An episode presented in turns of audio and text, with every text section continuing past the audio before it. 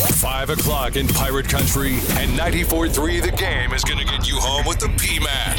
In five, four, three, two, one. Lock it in, turn it up. It's time for the Patrick Johnson Show on 94.3 The Game. This is the flagship station of the ECU Pirates. Breaking. This just in. Breaking news. This is a special report on 94.3 The Game, the flagship station of the ECU Pirates. Here's Patrick Johnson. And there's news breaking all over the place. Uh, 94.3 The Game first to report this afternoon that ECU basketball is back in a COVID protocol situation. That means no basketball game tomorrow at Temple. That means no basketball game at home Saturday versus the Owls. So, uh, no Pirate Hoops due to COVID issues within the program. The official statement about 15 minutes ago ECU men's basketball program is temporarily pausing all activities beginning Wednesday, February 10th, due to a positive test, contact tracing, and subsequent quarantining of individuals within the program. Told it was just one positive test within the program. As a result, uh, the games between ECU and Temple scheduled for February 11th in Philadelphia and February 13th in Greenville have been postponed. There's no makeup date announced. The conference will be putting something out possibly uh, within minutes. Uh, that is more to maybe rearrange the schedule. But I believe both games are slated to be on ESPN Plus, so uh, it's not like you're going to have to fill uh, an ESPN, a Deuce, or E ESPNU window necessarily. Uh, so that's some of the breaking news today. The uh, old, what's old is new again. The swimming and diving coach for the women, the tennis coach for the women, both have uh, been reinstated after those programs had gone away. Ben will have more on that in a little bit. Speaking of Ben, it's been Byram across the way. Hey Ben. Hey Ben. what's, What's happening? What's Hey. popping? Well, a lot of breaking news. Uh, it's sad to hear the um, fact that uh, Pirate basketball is again having to pause for COVID 19. That plagued them throughout the month of uh, January. So these keys to the game uh, comments we saved for today Rip them up. Get them out of here. for uh, Temple that we were going to have Jayden Gardner and Coach Dooley talk about, you know, what we do with those. With all these breaking news going on, there's papers flying everybody. People are running up and down the hallways trying to figure out what's going on. They're getting on the phone, contacting people, getting with their sources. It's it's it's a madhouse here. And we've got programming breaking news.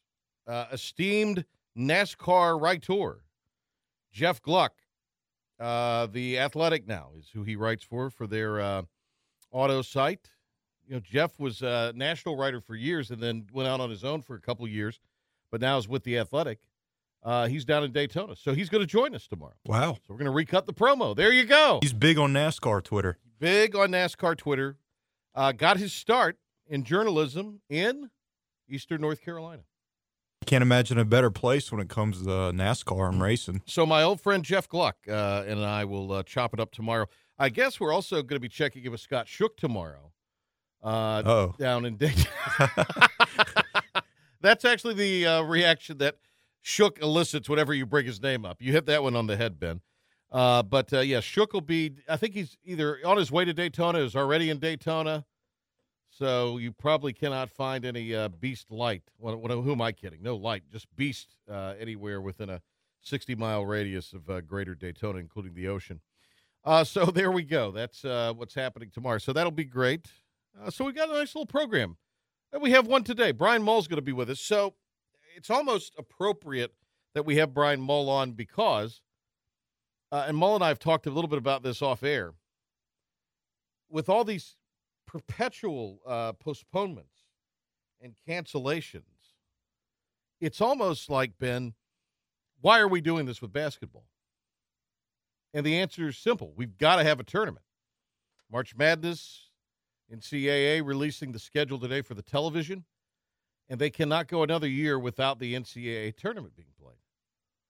It would be financially devastating, not only for the NCAA, but for a myriad of athletic programs. You're talking thousands upon thousands of jobs. Uh, it's pretty serious. So, Brian Mull on that, maybe some things that the powers that be did not do correctly when making their decision to do this. So, that's uh, a couple of things we'll talk about uh, later on in the program. A uh, couple of uh, things. Uh, we've got a Twitter poll. It's going through the showtime tomorrow. Uh, good response to it. I threw it up earlier today when reading some articles this morning. Ben Byram, who does handle a lot of those Twitter duties for us, is all over the poll. It's pinned to the top of our Twitter page at 943 The Game. If you're not following us there on Twitter, please do. You could also follow me at PMan on Air, and Ben's Twitter is. Why do you believe No, the no, what ratings? is your Twitter? Oh, oh, oh. It's Ben. Byram 13. At Ben Byram 13? I Yep. thought it was B Byram. It's something like that. Okay, at B Byram. As you can tell, I love the Twitter, the, my personal Twitter. I'm about a step away from getting off of it, but I hear what you're saying. Uh, but but you know what keeps bringing me back? Things like our great Twitter poll. Yeah. But also the video of uh, Brady and Gronk at the uh, the boat parade today. That the uh, oh, yeah. There's always something with that Super Bowl trophy when Gronk and Brady are involved.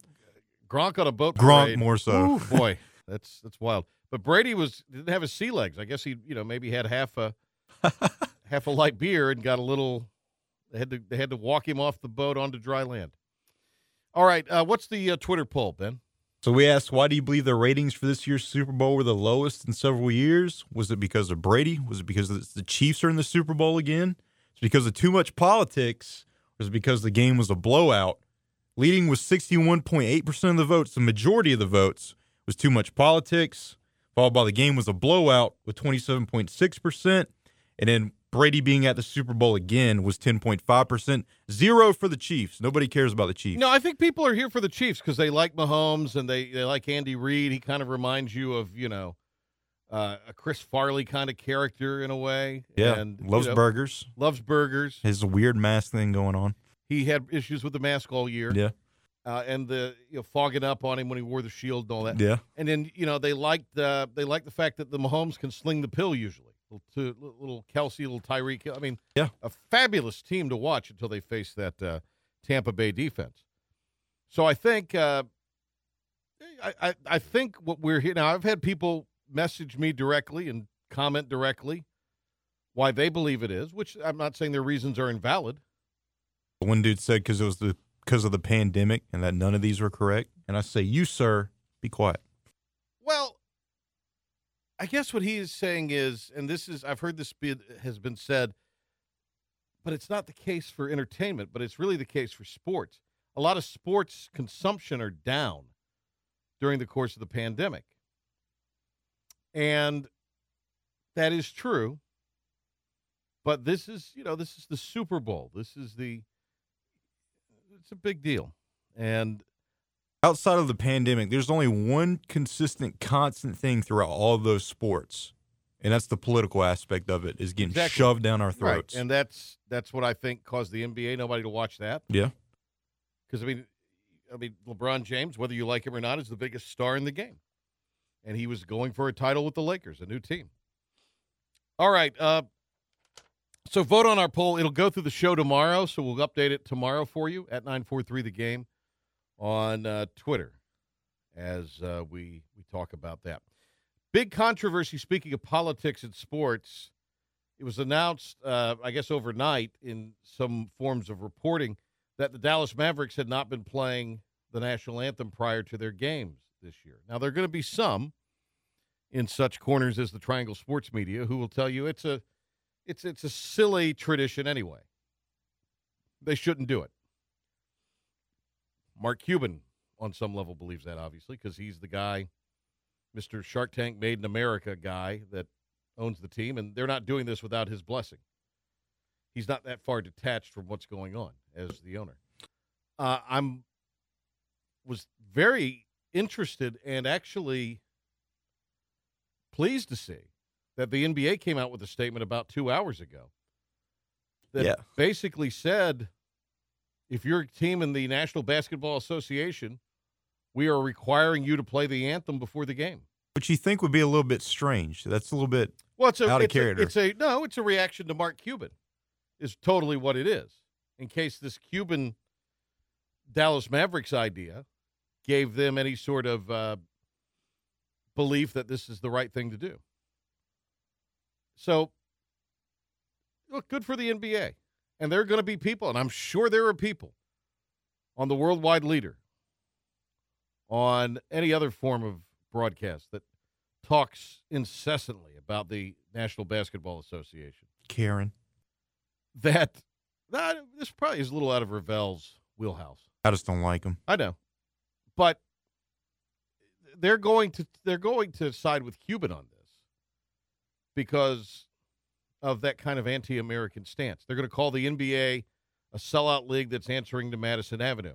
Look, the NBA did a lot. They did as much, if not more, than anybody last year for all of the unrest and the movement in the country for BLM and, and what have you. I mean, they wrote it on the court for crying out loud. They did and always have required their players to stand for a national anthem. That's a league mandate. I go back to something I've been extremely consistent on with this. Kaepernick did not break any sort of record or rule by taking a knee. It was not an it was not an NFL mandate. It was not anything that the National Football League or his franchise was requiring players to do. It had never been addressed. So Kaepernick was in his right to take a knee. By the same token, I'm with well and within my right to hypothetically say that Kaepernick is an idiot.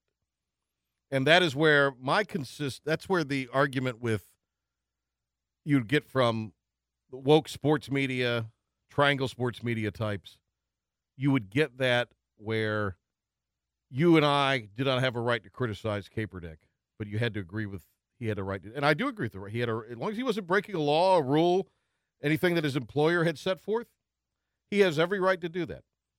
That's how he chooses to express himself. Fine. Don't have to like it. And I can voice, hypothetically, my displeasure for what a dope he is. And you, can't, you can't just say, well, your opinion doesn't matter. Did you follow what I'm saying there, Ben? Yeah.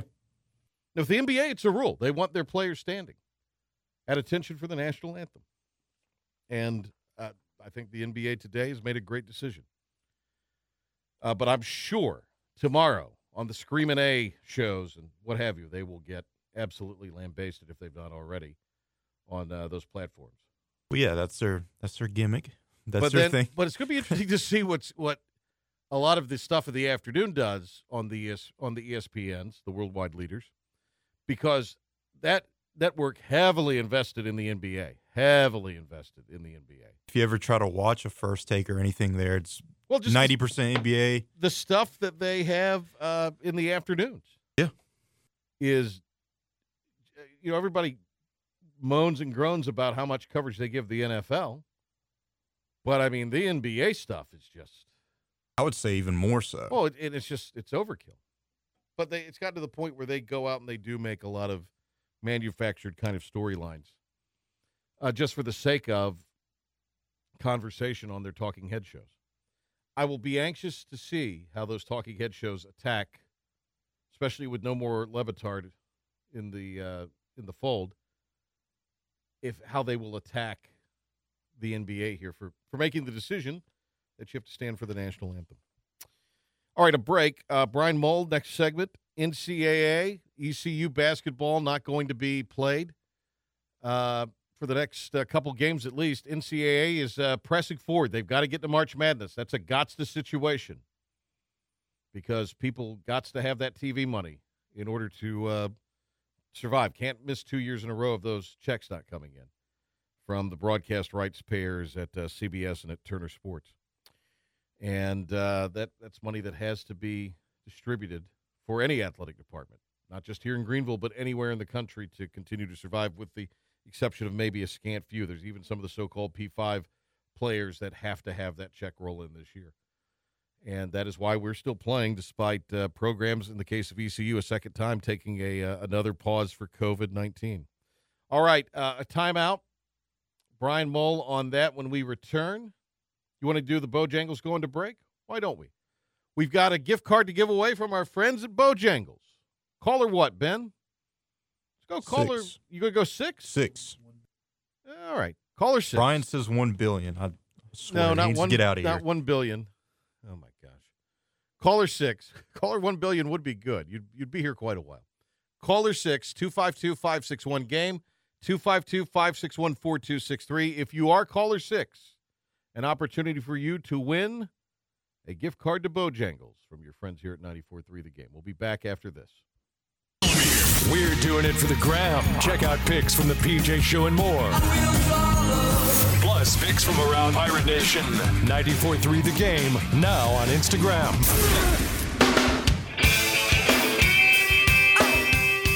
Oh, it's going to rain tomorrow. 50 50 shot. Some patchy fog. And then uh, rain tomorrow night, rain likely Friday and Friday night. Looking at temps tomorrow, uh, Bobby, 46. Gracious. What? 41 Friday. Like 70 yesterday. All right, uh, right now, out at the airport in Greenville, 52 degrees with partly cloudy sky. Brian Mullen, just a second. Eric in Winterville was our Bojangles winner. Eric, congratulations. Thank you for listening and calling. We appreciate it very much. Is he there? Thanks, sir. I appreciate Oh, it. there he is. Hey, Eric. Uh, Eric, anything you want to say? Anything you want to ask uh, me? You can ask Ben. Anything on your mind? Uh, shout out. What do you What do you think? What do you think's going on with uh, ECU basketball when they turn around and beat Houston, top five team in the nation, and then lose two more games in a row? Can't shoot. I mean, I, that's just a group that consistently cannot shoot. So, are you a fan, Eric, of the NCAA tournament, the March Madness that we all love? We love the first weekend when the upsets happen, right? Yeah. So, usually Yeah, what I think- happens nine times out of 10 when there's an upset of a kind of a mid major over one of the so called big boys or a lower seed beats a higher seed is the the team that's the mid major team is usually pretty good. Uh, they're older, so they have older guards, which means they take care of the basketball, so they don't turn the basketball over, and it's more of a half court game in the NCAA tournament anyway. And they make threes. That's usually the recipe for upsetting a team. You take care of the basketball, you don't turn it over, and you make threes. And that's what ECU did against Houston. They took care of the basketball, only had seven turnovers that day, and they made 11 threes. And that was a good enough recipe to kick uh, Houston's tail. Didn't have, what are they, three out of 27 for three in the two games since, I think, was the stat I heard today. And I mean, that's Yeah, I think that's what I heard. you, you just can't in this game now. And I and I know they want to play a low possession game. That's what Joe Dooley wants to do. But he also relies on making those threes, and they've got to make three. They've got to get better shooters. Uh, that's just the bottom line. They've just got to get better, better, consistent shoot, more consistent shooters. I do think it is a a tough deal. I heard Coach Dooley last night on his show talk about they you know do different drills where you got to make 100 threes in practice, uh, you know, or two in a row from seven different spots. You kind of have to, you know, they're doing things like that in practice, and they put a little game pressure on them too. You know, you got to make these threes in order to get out of running or what, just things like that that you would normally do. But you know, they, they this group hasn't practiced together a whole lot. I think January was the undoing of this team, and I'm not saying they would be some, uh, you know, high level American team right now. But if you look at what they've done the last two games. They've been in the games. They could have won. Very easily could have won at Memphis. Very easily could have won uh, the other day, Monday, against SMU. Just can't shoot the ball. And until you find guys that can consistently, whether they're on the roster now or they're out there, come in as a transfer or recruited in, unless you find guys that can consistently knock down shots, uh, you're just not going to. I mean, the defense is there. By and large, taking care of the basketball is there. The effort's certainly there. Jayden Gardner's back to normal. I just think you've got to got to be able to knock down shots, and that's been the big problem. And uh, that's that's at least what where I, how I kind of look at it. Uh, Eric, thanks for calling in, man. We appreciate it. Congrats on the Bojangles, and uh, we'll catch up with you down the road. Thanks for listening. Thank you. All right, there he goes, Eric from Winterville. Uh, why are we still playing basketball? Now, I, I'm not asking. I love basketball. I'm a basketball guy. Grew up in a basketball family. Called a lot of basketball games over the years. Watched a lot of basketball games over the years. I'm, I'm as big a basketball fan, especially college fan, as you're going to find. Uh, Brian Mull joining us here, writer at large for uh, many outlets, college hoops, also uh, golf.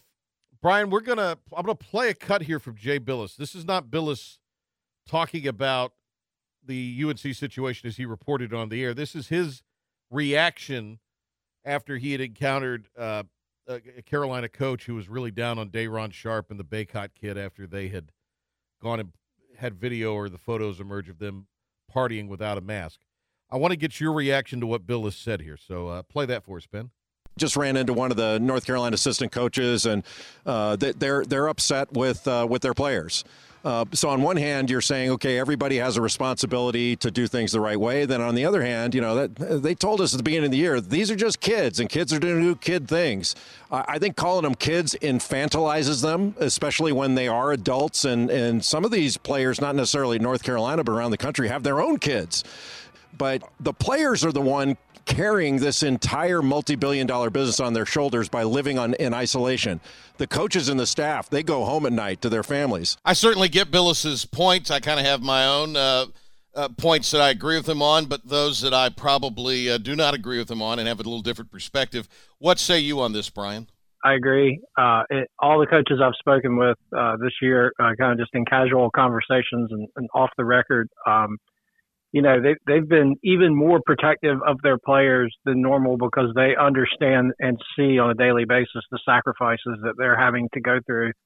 Um, you know, no different than a lot of us in, in, during these times, but uh, without the players, there aren't any games. Without the games, there's no big pile of money at the end uh, with the NCAA tournament. And let's uh, not kid ourselves. The the only reason that we're having a basketball season and playing these games is so that the NCAA tournament can be held and that money can be distributed to the to the schools after you know that was not the case last year. So um, I think Jay makes a valid point. Uh, you know, it's going to happen. What happened in Chapel Hill was unfortunate. You know, the players apologized for it, but uh, you know they are certainly making the most sacrifices of without question of, of anyone involved in college athletics right now. Brian Mull on the line with us. I could hack on Roy Williams and say, look, it's another case of Roy not knowing exactly what's going on in his program, which we know is, you know, not the case. But I'm not going to rehash the the whole uh, uh, fake class scandal again, uh, and that's really just said at the moment for for some levity.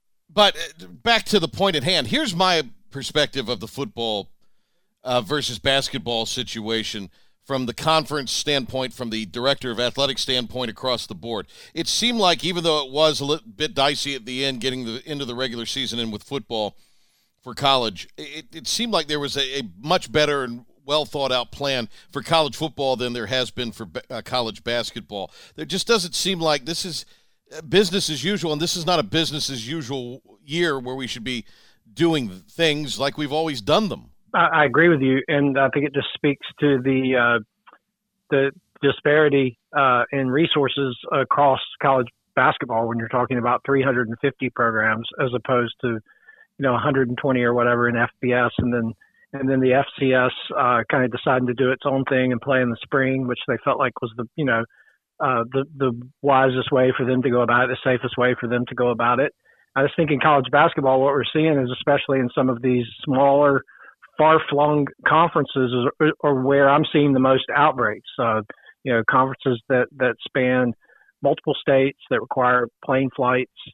Um, you know, you have different uh, levels of uh, you know hotspots in different areas and that sort of thing. And those are the conferences that that are right now down two or three teams that can't play, and uh, maybe just don't have the uh, you know the same resources available on a daily basis to to keep uh, to keep things kind of keep their bubble kind of tight, if you will. College basketball, golf writer Brian Mull on the phone with us. I really like the idea at first, what the Big South, the CAA, Conference USA, even though they're taking plane flights in a lot of cases with their teams, what they were doing, and that is trying to play uh, the two games over the course of a weekend. We're seeing now a lot of these weekends getting lost uh, with the American, the ACC, a lot of other conferences.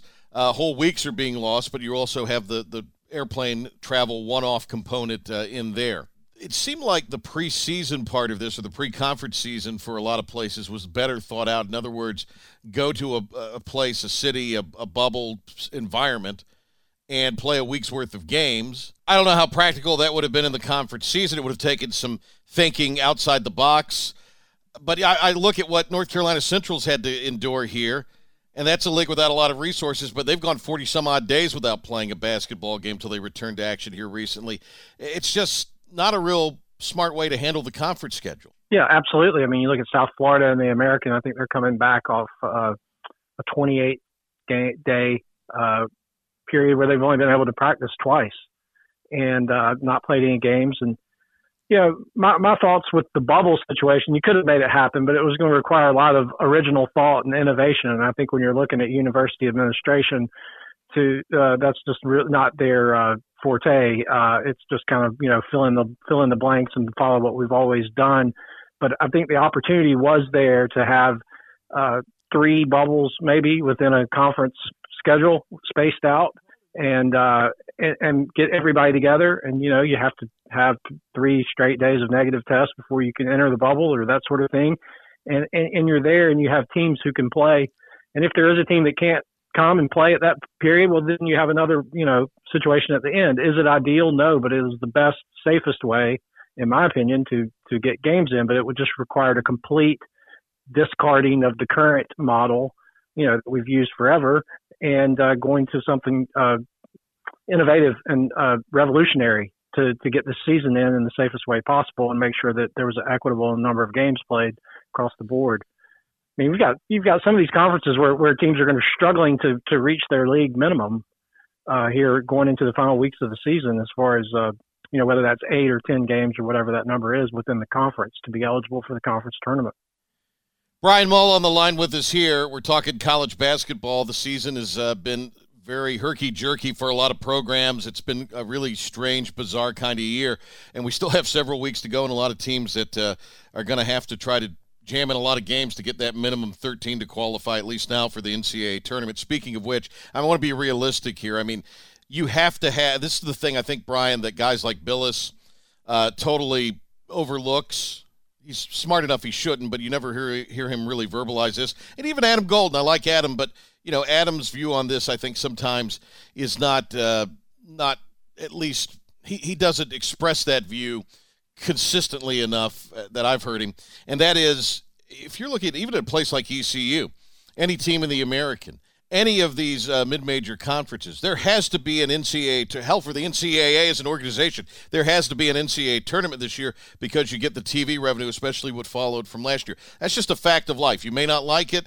But that is uh, that is a fact here. So the devil's advocate side of what we're presenting here, there has to be a tournament this year because if there's not, a lot of university athletic departments may be going the way of the dodo bird. Yeah, I mean they're requiring uh, they're they're relying, excuse me, on that money to fund their department. You know, without the the mega TV contracts that the the Power Six or top leagues have, you know, they're they're they're they have to get those checks.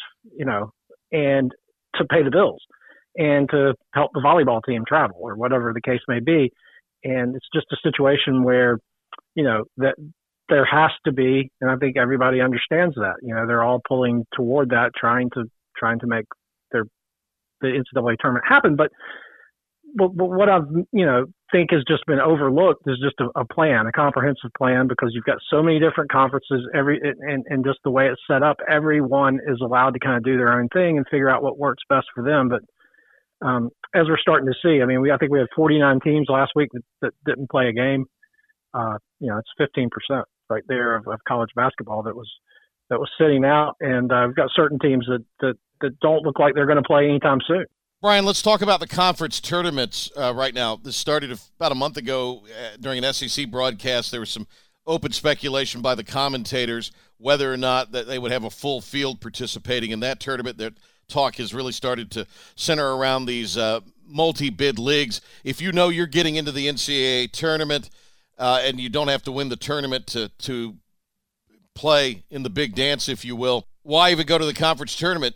Do you believe? Would you be surprised if we have conference tournaments from the multi-bid leagues being played with uh, fields without a lot of teams?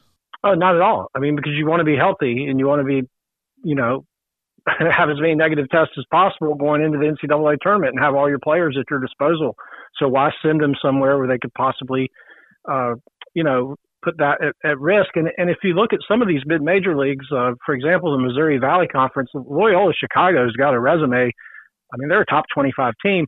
They've got a resume that's worthy of the NCAA tournament. So, say they continue to win here the next few weeks. If I'm the Missouri Valley, I approach Loyola and say, How about you skip the tournament? We'll have the tournament, and that way we're guaranteed to get two teams in, which doubles our money, uh, and potentially even more than that if one of them could win a game. I mean, what's what's wrong with that? I mean, a, a 24 and one Loyola Chicago team is going to certainly earn an at-large bid based on who they've played and who they've beat. And uh, you know, it'd be a great opportunity for them to to kind of cash in and uh, and, and get an extra team in the field. Yeah, that's a great point. Uh, Brian Mull, we appreciate the time here. Heck, American may want to consider doing that with Houston. Get you, I mean, Houston's going to be on the two or three line. So, all right. Uh, thanks to Brian Mull. Uh, ben Byram standing by, uh, and Ben's got an update on breaking news involving Pirate basketball, plus uh, other athletics news in uh, in the Pirate program, and everything else that's going on in the world. With your sports flash, here's Ben Byram. Thanks, Patrick. Ben Byram here for your 94 through the game sports update. Breaking news out of Pirate basketball as it was announced that they will be on a temporary pause and that both games scheduled for tomorrow and this Saturday against Temple will be postponed due to COVID issues within ECU's program. Also announced by ECU Athletics earlier today that as part of the reinstatement process of women's tennis and women's swimming and diving, they will rehire former head coaches Kirsten Burgess and Matthew Jabs. The timetable for these sports to return is expected to be fall 2021, and an input from these head coaches. Elsewhere in college basketball, it's a stag night for college hoops. You start with American Conference matchup currently underway between Tulsa and Tulane. Actually, just wrapped up. Tulsa defeats Tulane 67 to 54. Moving on in some games tipping off later tonight. Old Dominion travels to Charlotte. That game is expected to be tight as Vegas only has the 49ers favored by one and a half points.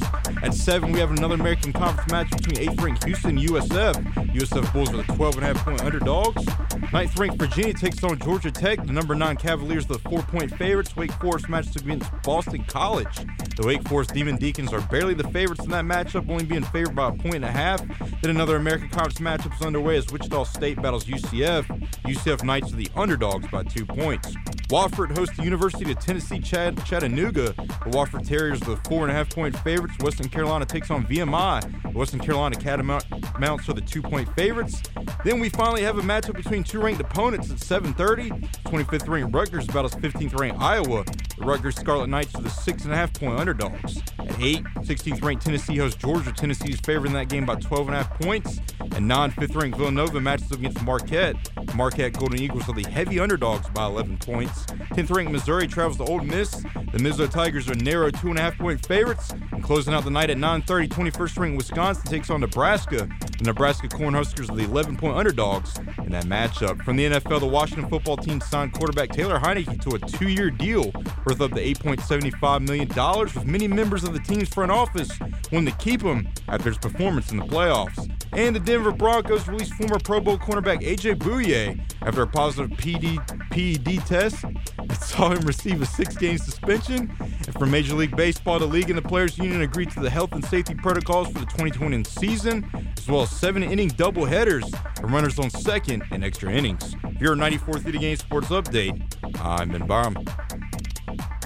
Everybody, everybody, let's get into it. Get get it started, get it started, get it started. Let's get it started. So many years ago on the uh, award winning Pirate Game Day Countdown, super producer, the Senator Jonathan Edwards, uh, put this as part of the intro. We'd come in, we'd have cut a custom intro each week, and we'd come in. And Richard Horrigan, ECU football alum, a receiver. I got to, there are so many Richard Horrigan stories I could tell, but this one, I'm just going to stick with this one here. But uh, Horrigan, this was sort of the, the song of the moment when we recorded the Open that summer. Uh huh. And by the time we got to October, everybody was sick of it. like it would drive Horrigan crazy. So Oh, I, I, I have a song that's just like this one where I've, heard it so many times. I bet you do, and we might hear it here in a moment. Uh, by the way, the uh, boat parade in Tampa today. There's video now where, uh, and it's kind of side by side video, a perspective on Tom Terrific's uh, Instagram of him throwing the hailed uh, Super Bowl trophy from his boat to the boat where Gronk was on. So you see it from both angles: Gronk receiving it and Brady throwing it, and and Gronk caught it. Didn't fall into the water. Didn't hit the boat. What if that thing had fallen in the water? What would have happened? Well, look, we know one can throw, we know one can catch. It's all right. It's a safe bet. Uh, beginning Monday, we've got. Uh, uh, I'm very excited about this. Uh, we talk to Coach Godwin every year during the baseball season. We talk to all the head coaches. Uh, of course, Coach Houston regularly in season, Coach Godwin regularly in season. But we're going to do something very, very exciting with uh, Coach Godwin this year. Um, for the time of day we're having to do this, we're going to go ahead and post the podcast on 943thegame.com uh, as soon as uh, the conversation that I have with Coach Godwin is completed. And uh, we'll still air a portion of it, if not all of it, depending on what the subject matter is uh, and how expansive it is here on, on the afternoon show that airs at 5 every Monday.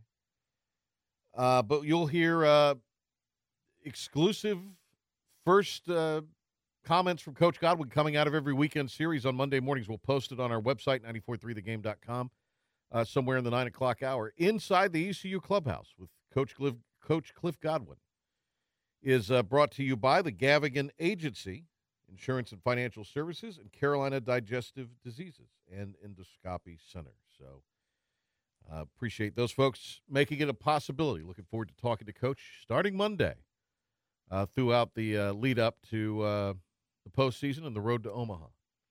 Speaking of Coach Godwin, Monday he held a Zoom press conference. We didn't have a show Monday because of Pirate Hoops. Had too much yesterday, really, to get around uh, to it. No disrespect. But we're inside of 10 days. The, the uh, first pitch being fired at Clark LeClair Stadium. Be a week from Friday. 4 o'clock as uh, the Pirates host Rhode Island. Opening game of the season, first of a three game set. It is time for today's Pirate Report. And now, Patrick Johnson with today's Pirate Report on the flagship station of the ECU Pirates, 94.3 The Game.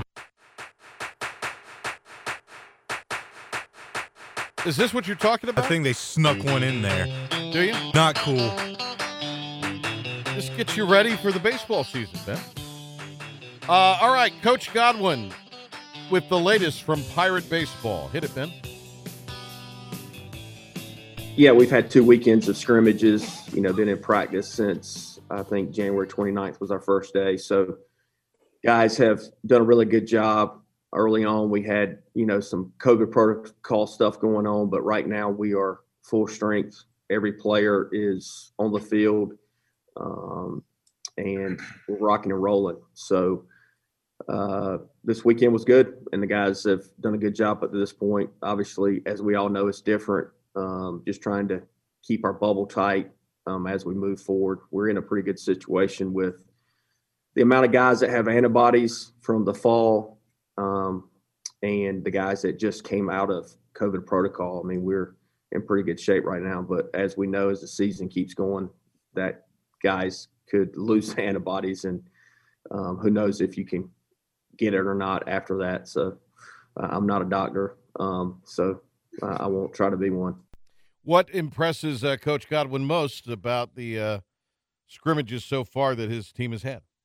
I, I've been impressed with, especially the older guys, just the leadership that they've had, and when we need something to be accomplished, to talk to Matt Bridges, Tyler Smith, Cam Colmore, uh, Jake Kuchmaner, Franny, Ryder, Seth, Bryson, whoever. I mean, we've got a lot of guys returning, so they know what the expectations. And, and I know this sounds crazy, but you know, I think they're pretty hungry and they're they're ready to play. Um, somebody else. I mean, we still need a few weeks of practice, in my opinion. But the the older guys, you talk about a team that got their season, you know, the rug pulled out from under them. They're pretty hungry on most days, and no matter uh, yesterday was tough conditions outside, especially early. It got better as the day went on, but I thought our guys had great energy and intent um, to enter squad and take BP when it was cool outside and the wind was blowing pretty good. Our Pirate Report today comments earlier in the week from Coach Cliff Godwin, Pirate Baseball, about 10 days away from uh, beginning, week from Friday. This is Coach Godwin, uh, and he talks about his team contracting COVID as possibly being a positive thing. I know this sounds crazy too, but guys that have antibodies and guys that just have it, I mean, we got about 30 guys that for the next month are in a safe bubble. from what the doctors, you know, that they don't have to test because they got antibodies and they're within the 90 day window. So we're in good shape for at least the next month of having a lot of our players on the field.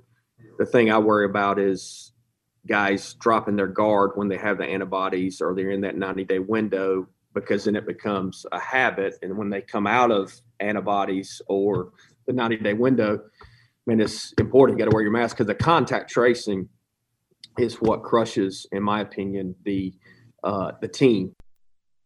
All right, uh, skipping ahead here for the interest of time, uh, the goal is to win a national championship, not just get to Omaha, but win the whole dang thing. Cut five. There, there's a lot of things to be optimistic about, but as I told our guys yesterday, and I want this to be the message to everybody, is I don't see anybody ranking us number one, and a lot of polls have us ranked pretty low. So I don't know what your expectation level is as players, but my expectation level as a head coach is to win a national championship. And people probably look at me like I'm crazy. Well, you have never even been to Omaha. ECU baseball's never been to Omaha. Well, our goal is to win a national championship, and that's what we go out to try and do every single day is have a national championship practice. All right, uh, Coach Godwin. The big news out of this was uh, Gavin Williams not expected to be ready for the season opener. So uh, let's play that, Ben, in Coach Godwin's words. Cut seven. Um, yeah, Gavin's had some misfortune, and uh, he's dealing with some misfortune right now too. So I, I, don't know if he'll be available for opening weekend. So we can go ahead and get that elephant out of the room. Um, he has not thrown in a scrimmage yet. He has thrown bullpens and uh, is getting better but I, I, don't know. He definitely won't start opening weekend. Uh, Gavin knows that. Our staff knows that because we want to make sure to bring him along slowly so that we can have him. You know, we'd rather have him at full strength at the end of the season than the beginning of the season. And this is what uh, Coach answered when he was asked about who will be the opening day starter now. Look, I, I, would say right now it's going to be between Tyler Smith and Cooch on Friday, and the other one will pitch on Saturday. Um, Whisenhunt and Spivey have both pitched great um, and they are pushing those other two guys. So a lot of options uh, for uh, Cliff Godwin. There will be a lot of options this year because of the depth and talent on the team. This is uh, Coach talking about Zach Agnos and answering the question: Will he be a two-way player, third base and pitcher for the Pirates this year? Two-way you.